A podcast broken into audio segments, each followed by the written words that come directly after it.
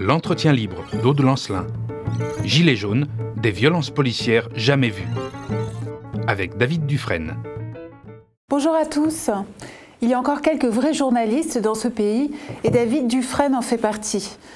Ex de Libération, dit télé de Mediapart, il devient enquêteur indépendant au milieu des années 2000.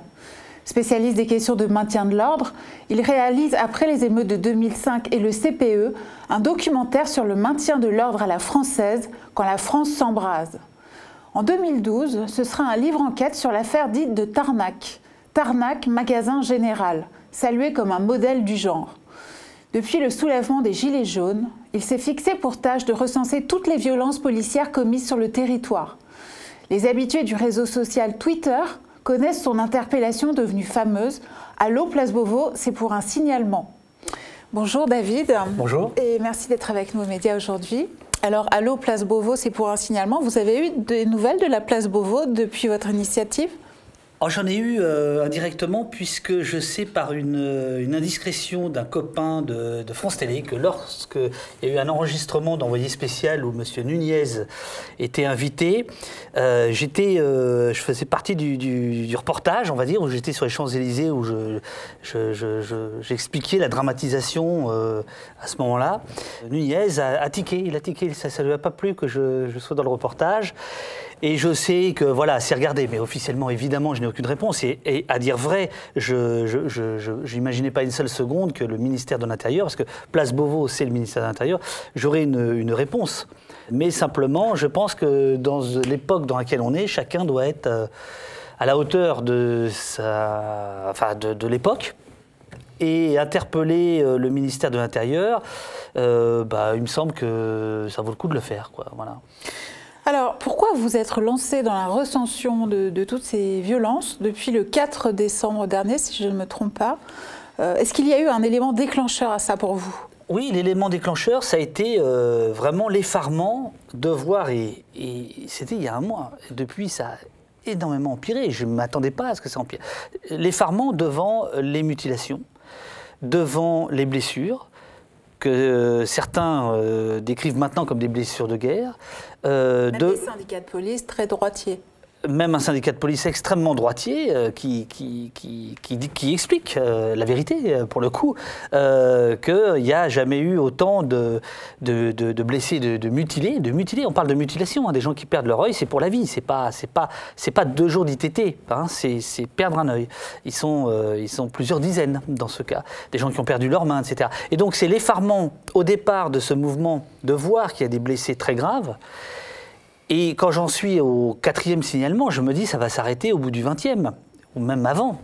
Et là, j'en suis à 246.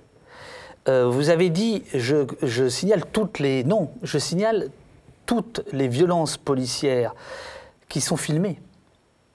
Il y a évidemment toutes celles qui ne sont pas filmées, mais ça on va en parler. C'est-à-dire qu'il y a là aussi quelque chose dans l'époque extraordinaire, c'est-à-dire qu'il y a, y, a, en direct, euh, de part et d'autre d'ailleurs, euh, les violences qui sont filmées, qui sont documentées, ce qui n'existait pas il y a encore quelques années. Et à mon avis, ça change la donne. Alors, on dénombre déjà 11 morts depuis le début euh, du mouvement, même si une seule de ces victimes est morte de, fa de façon accidentelle au cours d'une manifestation. Il s'agissait de cette personne âgée qui fermait ses volets à Marseille. À Marseille. Mais euh, on dénombre surtout près de 2000 blessés maintenant, dont certaines mutilations très graves, vous venez de le dire. Et euh, près de 45 plaintes ont déjà été déposées auprès de l'IGPN. C'est du jamais vu dans, dans un mouvement social, hein, dans, les, dans les, je ne sais pas, hein, je ne sais pas à quand il faut remonter, hein, peut-être bah, mai 68 ou même avant, je ne sais pas, vous allez euh, avant, nous le dire. Avant, avant. Alors, qu'est-ce qui caractérise la stratégie du maintien de l'ordre depuis le démarrage du mouvement des Gilets jaunes? Alors, euh, il faut qu'on fasse un, un tout petit point d'histoire. Pendant très longtemps, la France on pourrait dire à juste titre, euh, se vanter d'être un modèle du maintien de l'ordre. Ça a daté de, de 68, euh, notamment de la fameuse lettre du préfet de police de, Paris, Maurice Grimaud, euh, qu'on ne lirait plus aujourd'hui, puisqu'il écrit aux fonctionnaires de police en disant frapper un homme à terre, c'est se frapper soi-même. C'est le préfet de police de Paris, pendant les événements de mai 68, qui écrit ça. Vers la fin des événements, aux fonctionnaires de police. On voit bien qu'aujourd'hui, on n'est plus, plus là-dedans. Pendant très longtemps, là, on parle de maintien de l'ordre dans en matière de, de, de, de manifestation, hein, parce qu'il y a tout un tas de maintien de l'ordre, mais là on parle vraiment de ça. La France, pays de contestation, euh, pays de manifestation, avait effectivement une police qui était particulièrement efficace, on va dire, efficace dans tous les sens du terme, ordre euh, rétabli, euh, mais sans blessés, ou très peu de blessés. L'idée, c'était après la guerre, on arrête de viser la foule, grosso modo. On arrêtait de viser la foule. La police ne visait plus la foule. Or, ce à quoi on assiste aujourd'hui, qu'on avait déjà vu pendant la loi travail, mais qu'on voit maintenant euh, de manière euh, massive, c'est euh, une police totalement déchaînée. Totalement déchaînée. moi, j'ai des, commandants de CRS qui m'appellent anonyme, enfin anonymement, je les connais, euh, je ne donnerai pas leur nom, qui sont effarés de ce qui est en train de se passer. On va, rentrer dans les détails.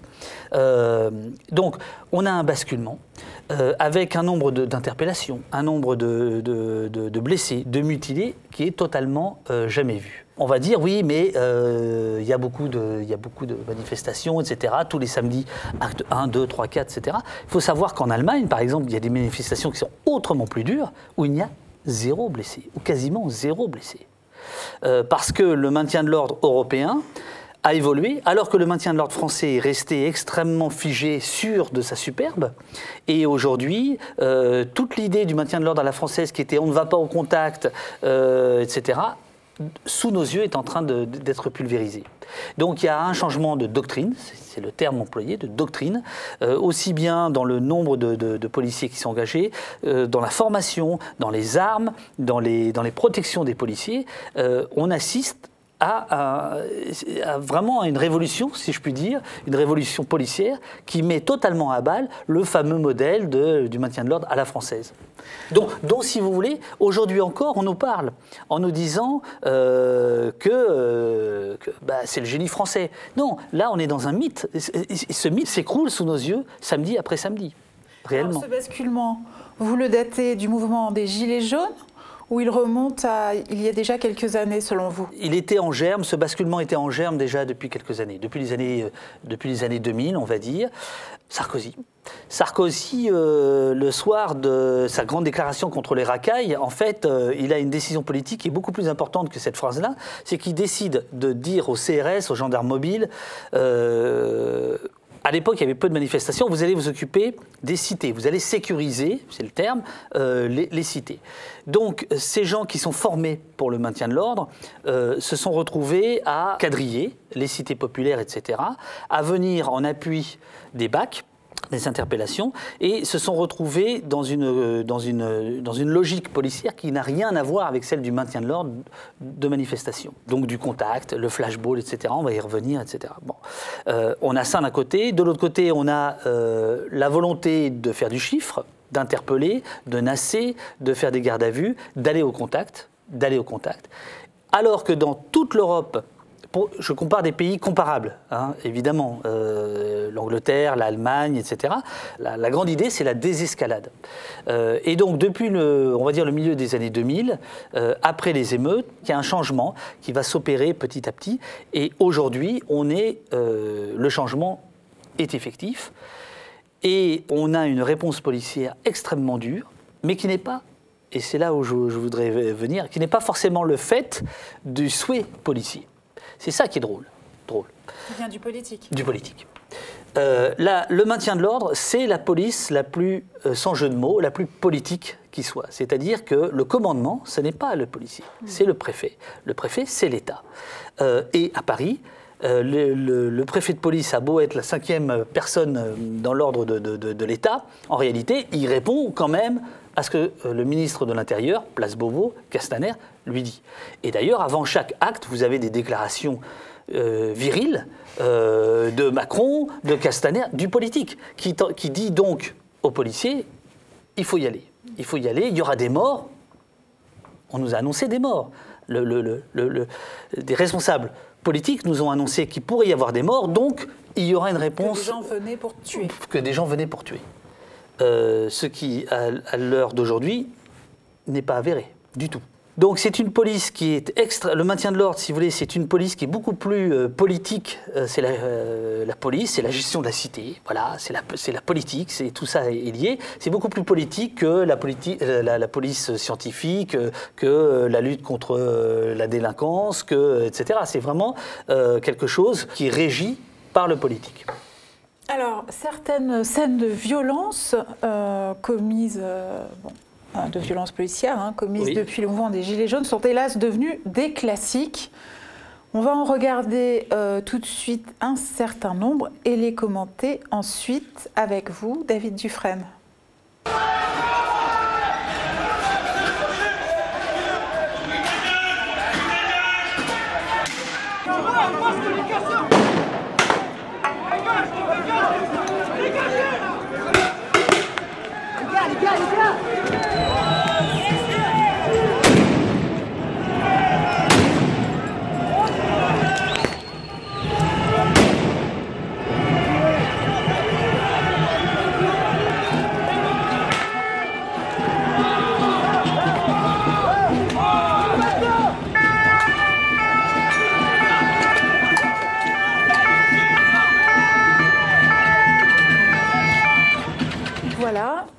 Euh, quelles sont les scènes, euh, selon vous, où les forces de l'ordre ont clairement franchi la ligne?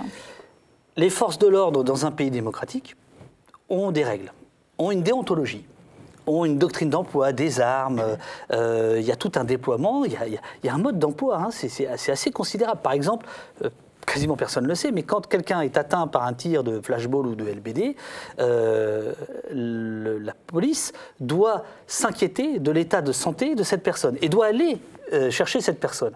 Donc c'est pour ça que parfois on ne comprend pas pourquoi euh, des policiers viennent voir quelqu'un qui est à terre, mais en fait c'est pour s'inquiéter de... Voilà. Et ça obéit à une déontologie. Les images qu'on vient de voir, a priori, je dis a priori parce que la justice doit passer, les signalements doivent être faits, euh, la, police des polices doivent être saisie, éventuellement les tribunaux, les, procureurs. Et là, a priori, dans tous les exemples qu'on montre, la déontologie explose en plein vol. Voilà. Donc, par exemple, le Burger King. Euh, alors, le Burger King, est-ce que c'est autorisé, ça, de frapper des, manifestants à terre dans un, dans un restaurant, finalement? Ce qui, ce qui, ce qui est euh, autorisé, c'est deux choses l'absolue nécessité de l'usage de la force c'est ça, le maintien de l'ordre. Et euh, une réponse proportionnée à la menace. Eh bien, euh, il n'y a aucune menace dans ce Burger King. Il n'y a aucune nécessité d'usage euh, de la force, puisque les gens sont dans un lieu clos, fermé. Et en plus de ça, euh, on leur balance des gaz, etc. Donc là, la déontologie euh, est très clairement mise à mal. Et euh, quelques jours plus tard, on a une des personnes victimes de, ces violences a retrouvé son téléphone, qui avait, qui avait continué à filmer. Alors on entend surtout le vacarme, puisque c'est au fond de sa poche, etc. Donc on ne voit pas grand-chose, mais on voit très, on entend très bien qu'on est dans quelque chose où, où la raison, la raison d'État, a explosé, là aussi, c'est perdu. Donc non, là, déontologiquement, ça ne tient pas une seule seconde la route, quoi qu'il se soit passé avant. Euh, parce que euh, là, il se trouve que les gens qui sont massacrés n'ont absolument rien fait. Parfois, ils peuvent avoir fait. N'empêche que ce n'est pas une raison. La, police n'a pas à massacrer quelqu'un qui a commis un délit. La police doit remettre à la justice des gens qui auraient commis des faits. Elle ne doit pas les massacrer, elle ne doit pas les mutiler, elle ne doit pas les blesser. Nulle part c'est écrit ça. Euh, et donc là, on voit bien qu'il y a des risques énormes de blessures, de blessures psychologiques, et ainsi de suite. Non, cette image, elle est au début d'ailleurs. Hein. Cette image, elle, est, à mon avis, c'est l'une des plus dramatiques parce qu'elle montre un déchaînement euh, policier. Il existe aussi une autre image très intéressante prise à la sortie du Burger King où on voit qu'en plus euh, de se faire euh, massacrer, matraquer, etc. par les policiers, en fait, les gens quand ils sortent, les gilets jaunes quand ils sortent, sont attendus par un cordon de gendarmes mobiles ou de CRS, je ne sais plus. C'est-à-dire que de toute façon, ils ne peuvent même pas sortir. Voilà. La scène où, l'un des motards sur les Champs-Élysées, la scène nocturne où l'un des motards dégaine, est plus ambiguë. Elle a du reste été exploitée dans une version courte pendant une, un, à un certain moment par les médias. euh, pour décrédibiliser le, mouvement et, faire croire que, que, des casseurs étaient ce soir-là euh, en, action. D'ailleurs, on reviendra sur la distinction entre casseurs et gilets jaunes manifestants. Qu'est-ce que vous pensez de cette scène? Elle est extraordinaire euh, parce que le maintien de l'ordre, c'est justement euh, de ne pas utiliser son arme de service. L'arme de service, dans l'arsenal, si vous voulez, des, possibilités, c'est la dernière possibilité. C'est l'arme nucléaire. Vraiment, il n'y a rien après ça. Bon. Donc là, on voit ce, ce policier qui sort son arme de service. Qu'il ait eu peur, ça se comprend. Mais il doit être formé à être au-delà de sa peur, à aller au-delà de sa peur. Là, il y a clairement un problème de formation euh, chez les policiers qui est dénoncé notamment euh, par euh, le défenseur des droits et, des syndicats de police la scène est relativement euh, classique, euh, dans le sens où euh, là on est dans une provocation peut-être involontaire de la police, peut-être que les policiers ne voulaient pas ça, mais en tout cas, qu'est-ce qu'ils ont fait? Ils sont arrivés en moto et ils ont lancé des grenades sur une foule qui n'était pas hostile, puisque cette foule, qu'on voit très bien sur les images dans la version longue, remontait les Champs-Élysées et se moquait bien de cette rue-là. En fait, en lançant des grenades, les policiers ont attiré vers eux cette foule qui s'est transformée en foule C'est un classique du genre, puisque c'est la base même du maintien de l'ordre à la française. Euh, c'est Gustave Le Bon, euh, donc c'est un auteur du 19e siècle, euh, sur, la, sur la gestion de la foule.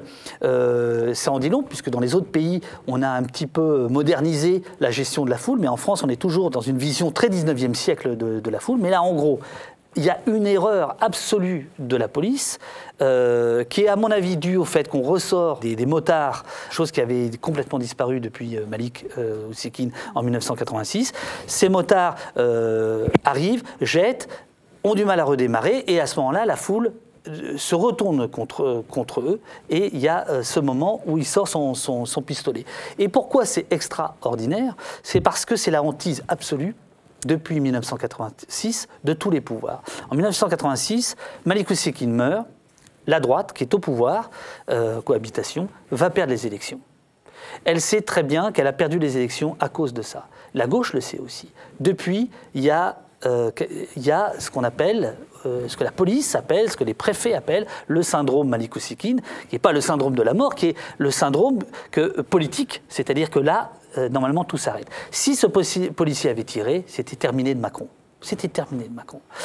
Fort heureusement, le policier n'a pas tiré, il n'y a pas eu de mort.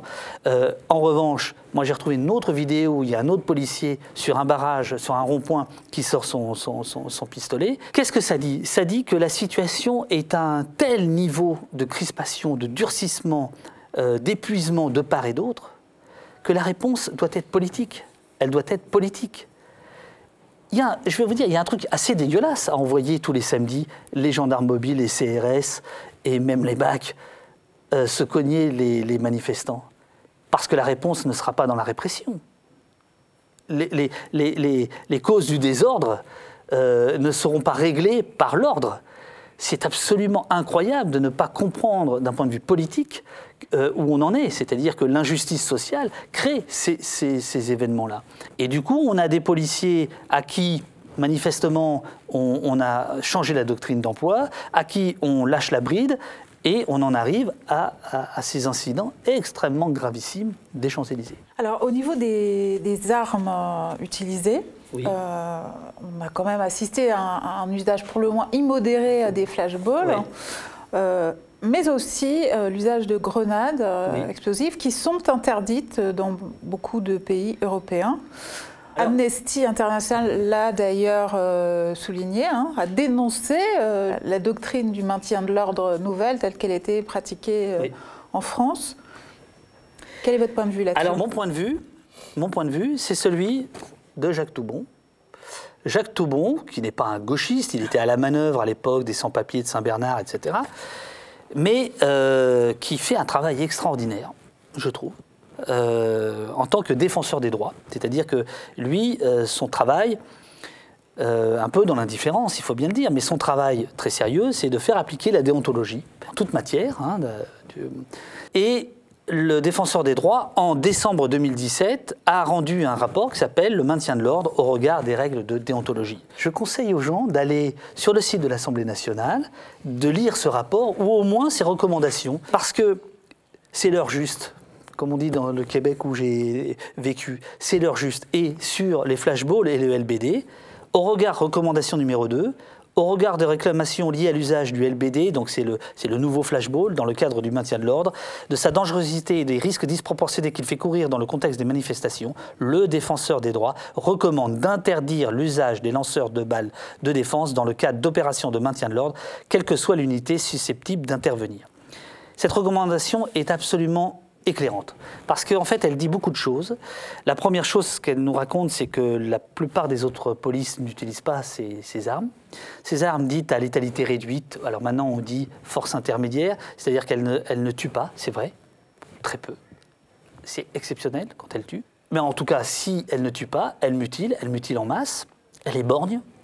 Euh, et je vous dis, le défenseur des, droits euh, recommande euh, son interdiction. Et il le recommande notamment, quelle que soit l'unité susceptible d'intervenir. Et là, c'est extrêmement important.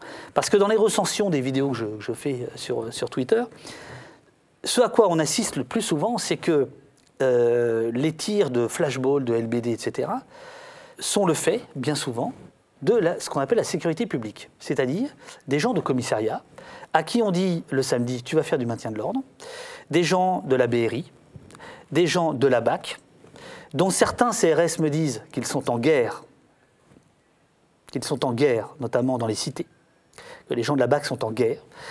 Et je peux vous dire que dans les rangs de certaines compagnies de CRS, pas toutes, pas toutes, mais de certaines compagnies de CRS, vous avez des commandants qui refusent, y compris à Paris, y compris pendant les actes, de faire le maintien de l'ordre euh, côte à côte avec ces gens-là.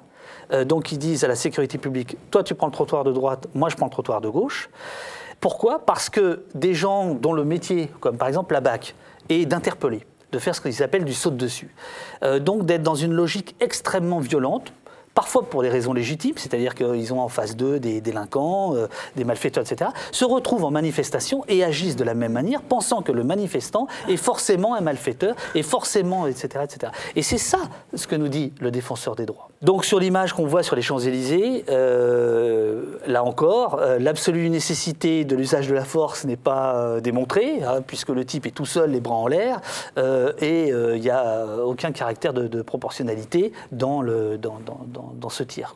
Alors justement, vous parliez à l'instant des cités. On va regarder une autre vidéo devenue elle aussi euh, très célèbre malheureusement. Il s'agit euh, des événements survenus à Mantes-la-Jolie le 6 décembre dernier où euh, une vidéo tournée par un policier a montré des lycéens placés à genoux en position de soumission. Une vidéo bien sûr qui a beaucoup marqué les esprits.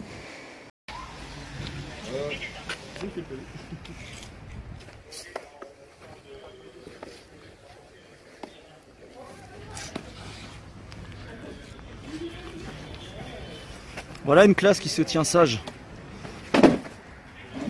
Alors vous qui avez enquêté, euh, David Dufresne, sur les émeutes euh, de 2005, pensez-vous qu'on se retrouve là face à un comportement spécifique réservé par les forces de l'ordre aux jeunes des quartiers finalement?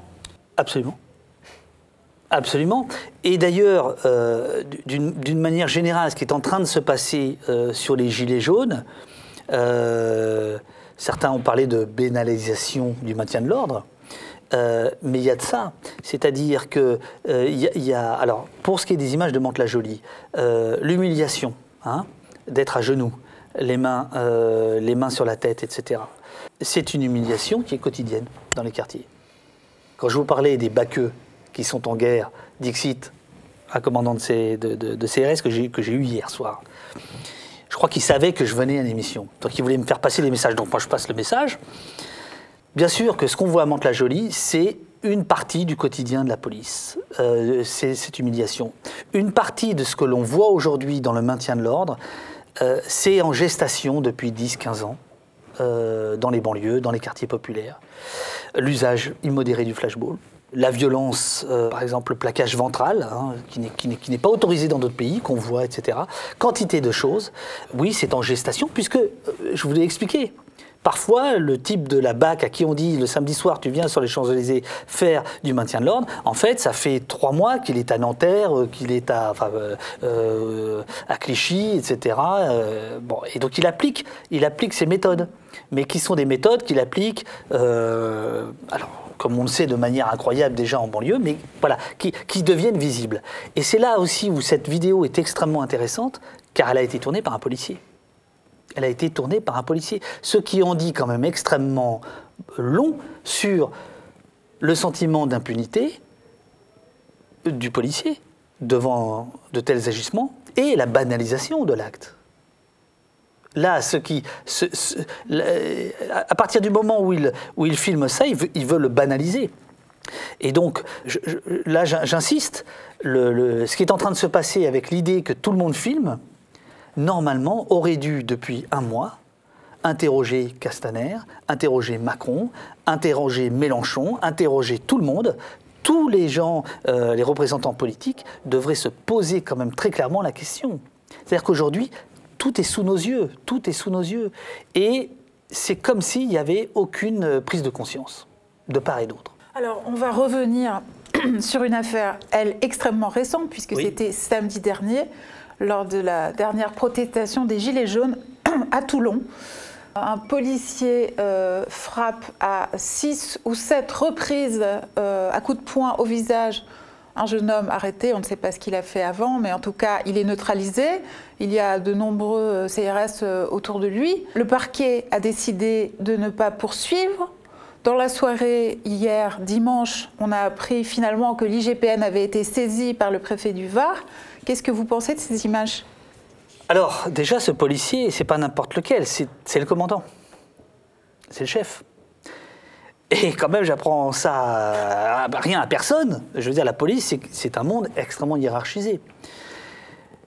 Donc déjà, on se pose la question quand même qu'est-ce que ça veut dire? Qu'est-ce que ça veut dire d'être chef?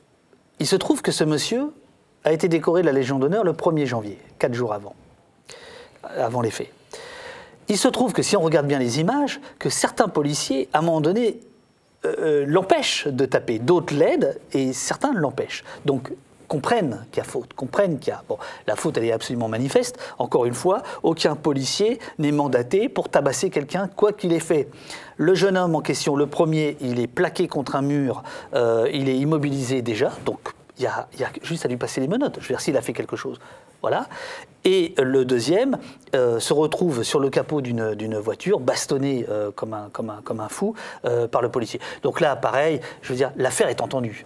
Ce qui est extraordinaire quand même, c'est qu'on voit tout de suite le, parquet qui sort le parapluie en disant il n'y a pas matière à enquête, ce qui est quand même invraisemblable. Oui, donc ces, images de Toulon, prenons cet exemple, sont extrêmement choquantes. J'ai envie de vous poser cette question, euh, David. Que risque vraiment un policier en France? Alors, euh, normalement, il risque, euh, la prison. Pas forcément dans ce cas-là, mais la loi est la même pour tous.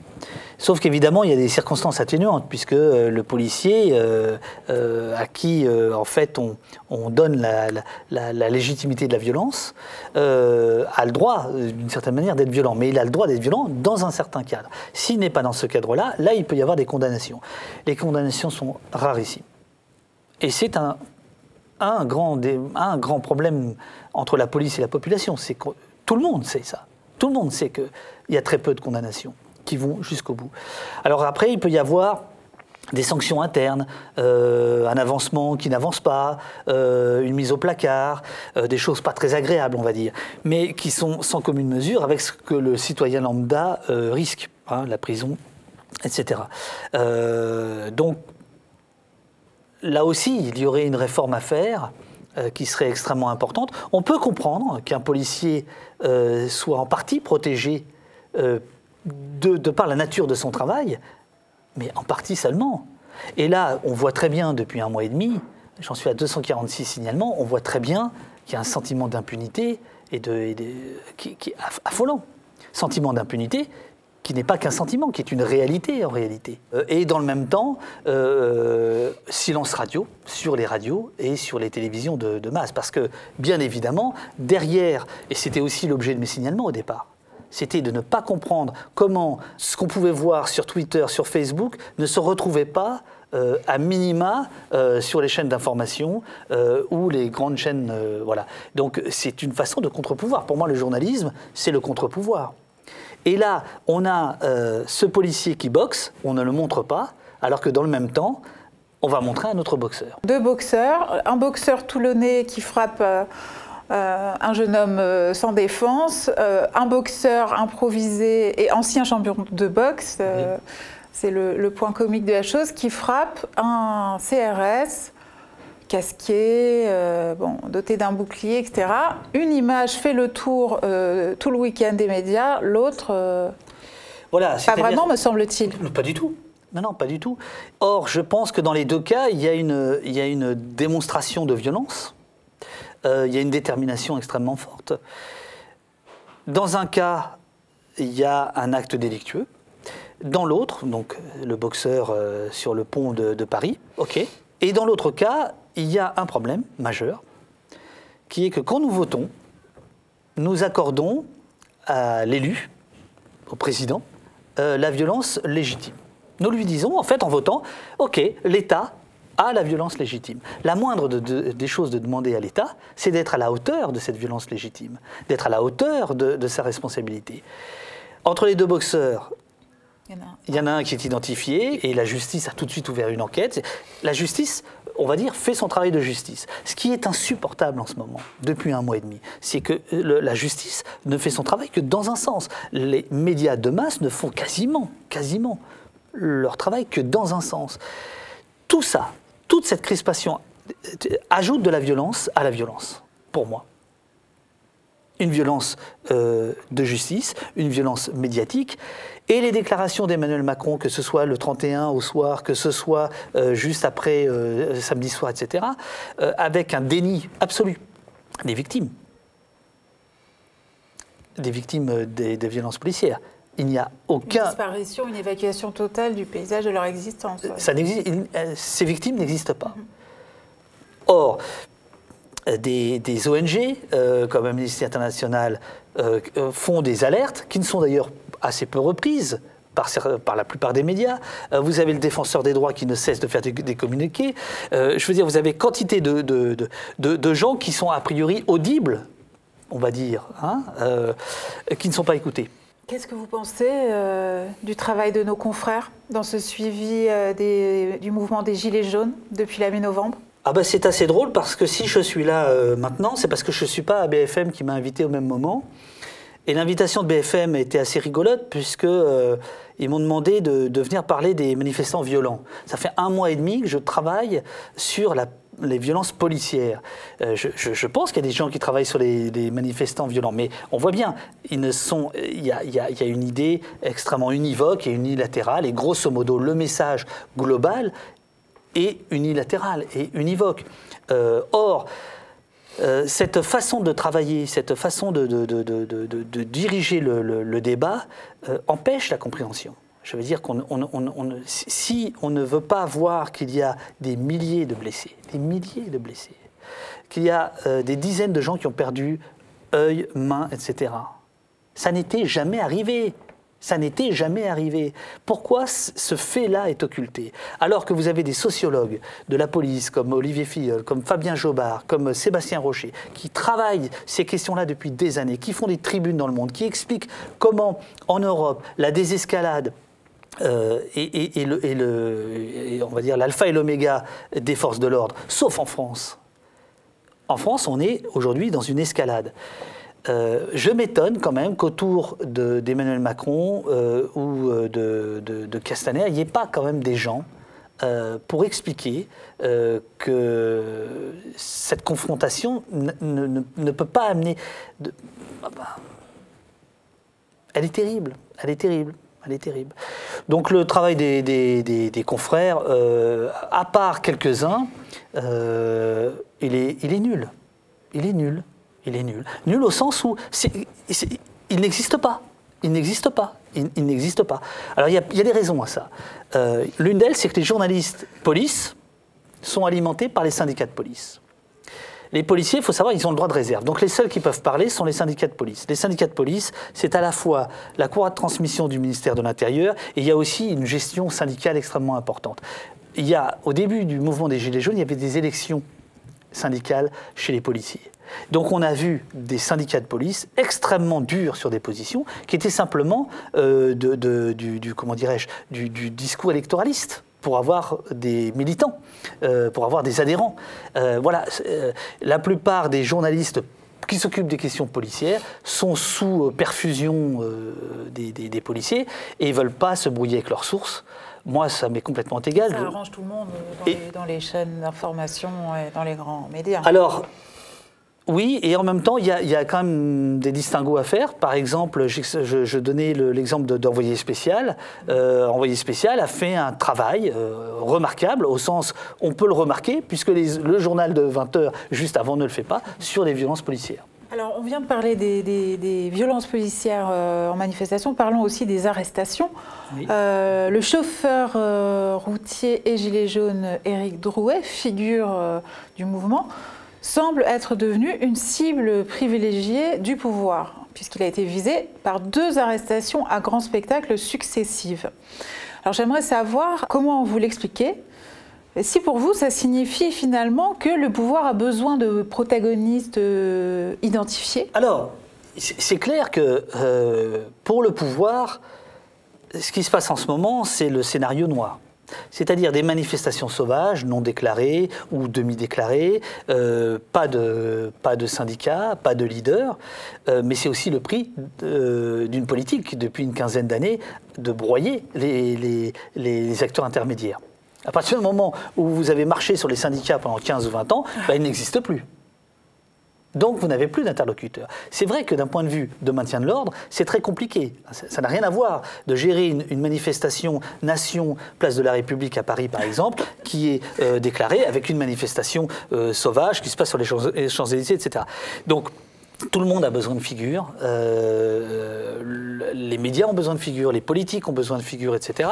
Ce qui est fantastique et notable dans le mouvement des Gilets jaunes, c'est que les figures, euh, il y a haine-amour sur les figures. C'est-à-dire que dès que quelqu'un sort en disant qu'il est une figure, il a du mal à rester figure parce que c'est pas dans les gènes de ce, de, de, ce mouvement, ce qui est assez, assez intéressant à, voir. Mais euh, Drouet est un malin quand même, parce que sur Facebook, il a expliqué euh, quand même, il a donné une interview, il a expliqué que euh, c'était un piège qu'il avait tendu en allant euh, pas loin de l'Élysée pour se faire arrêter. Euh, c'est malin, mais c'est du court terme. Et euh, c'est malgré tout jouer un jeu qui est un peu dangereux, qui est celui de la médiatisation, etc. Et à ce jeu-là, je ne suis pas sûr qu'un gilet jaune soit le plus fort.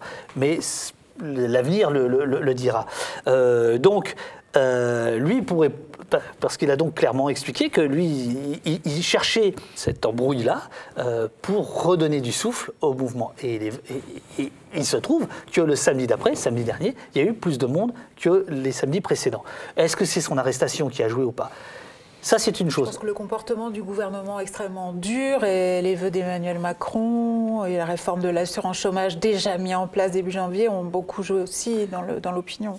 Mais cela dit, euh, cette interpellation, ces interpellations, euh, notamment avant les manifestations, là aussi le défenseur des droits, dans une de ses recommandations, je crois que c'est la numéro 5 et la numéro 4, en fait la 4 et la 5, s'alarme de ces contrôles d'identité, de ces fouilles, de ces arrestations dites préventives, euh, parce qu'en fait, elles sont, elles sont en dehors, elles sont en dehors du, du, droit, on va dire. Elles sont en dehors de ce qu'est la France. Je, dis toujours qu'il y a quand même quelque chose d'étonnant, euh, là, en ce moment, dans le, dans le discours euh, qui, qui, qui, est donné, dans un pays qui, quand même, tous les 14 juillet, fête la prise de la Bastille. Vous voyez ce que je veux dire? C'est aussi ça qui a fait que pendant longtemps, la France avait un maintien de l'ordre qui était un modèle, on va dire, qui s'exportait dans le monde entier parce que la France, pays des, manifestations, euh, savait gérer ça. Là, ce qu'on voit aujourd'hui depuis quelques années, mais de manière extrêmement forte depuis un mois et demi, c'est qu'il n'y a plus aucune gestion euh, sérieuse du maintien de l'ordre.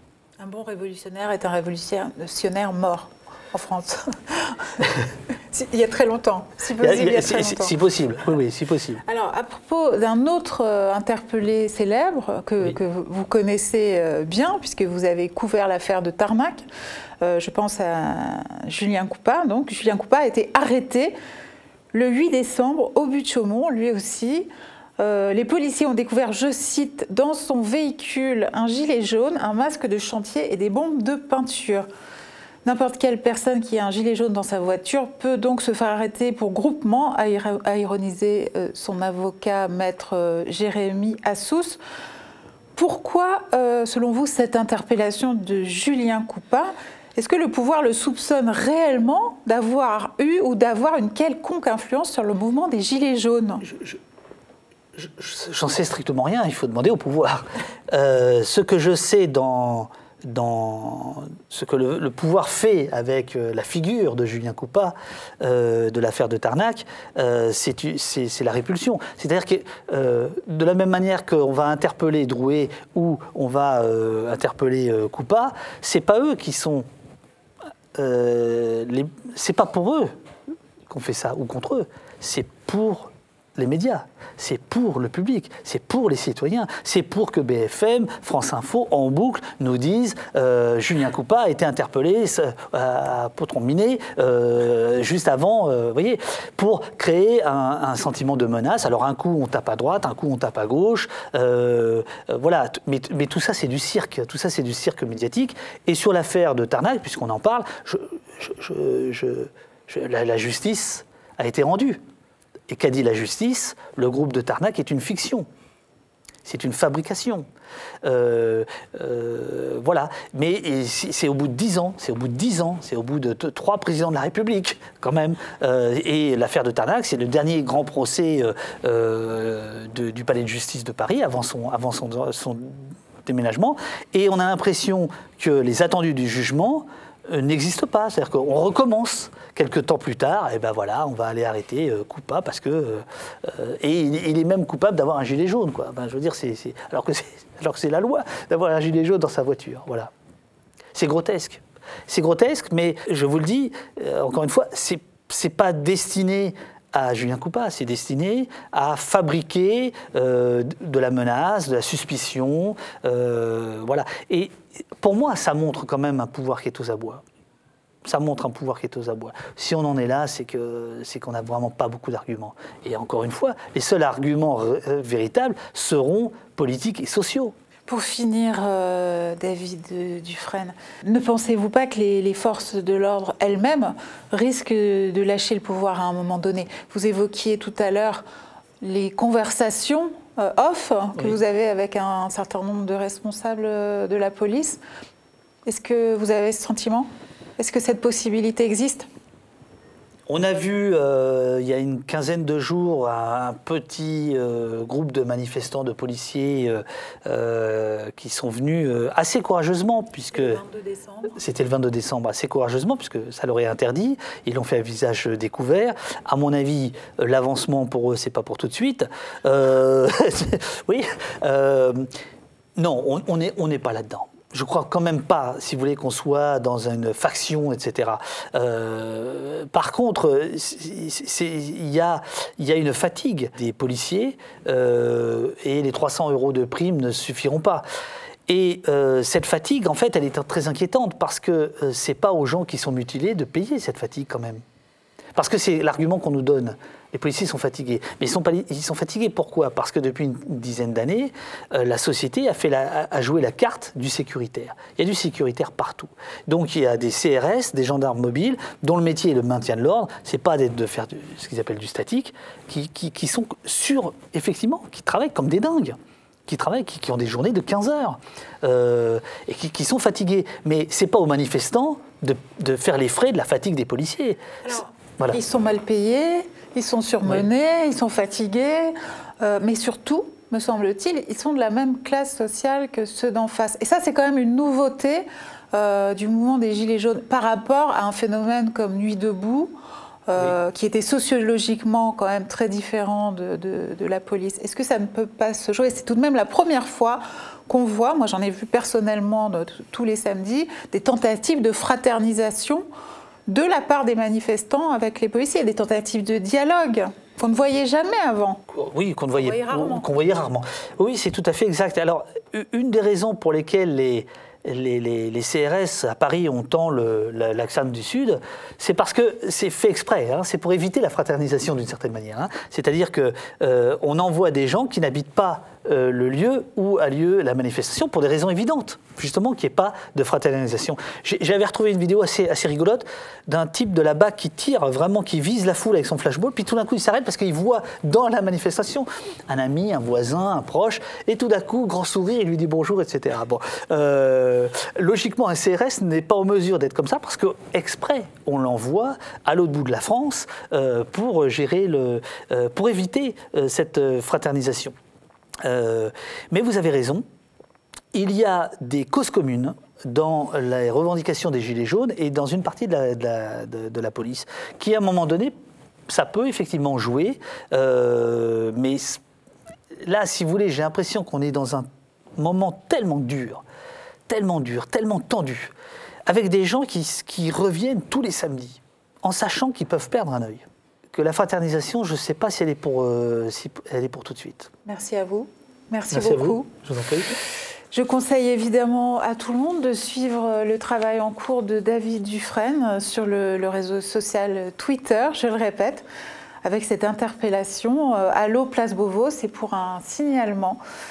Et je vous dis à tous à très bientôt pour un prochain entretien libre le média est indépendant des puissances financières et n'existe que grâce à vos dons. Soutenez-nous sur lemediatv.fr. Et pour ne rien rater de nos contenus, abonnez-vous à nos podcasts.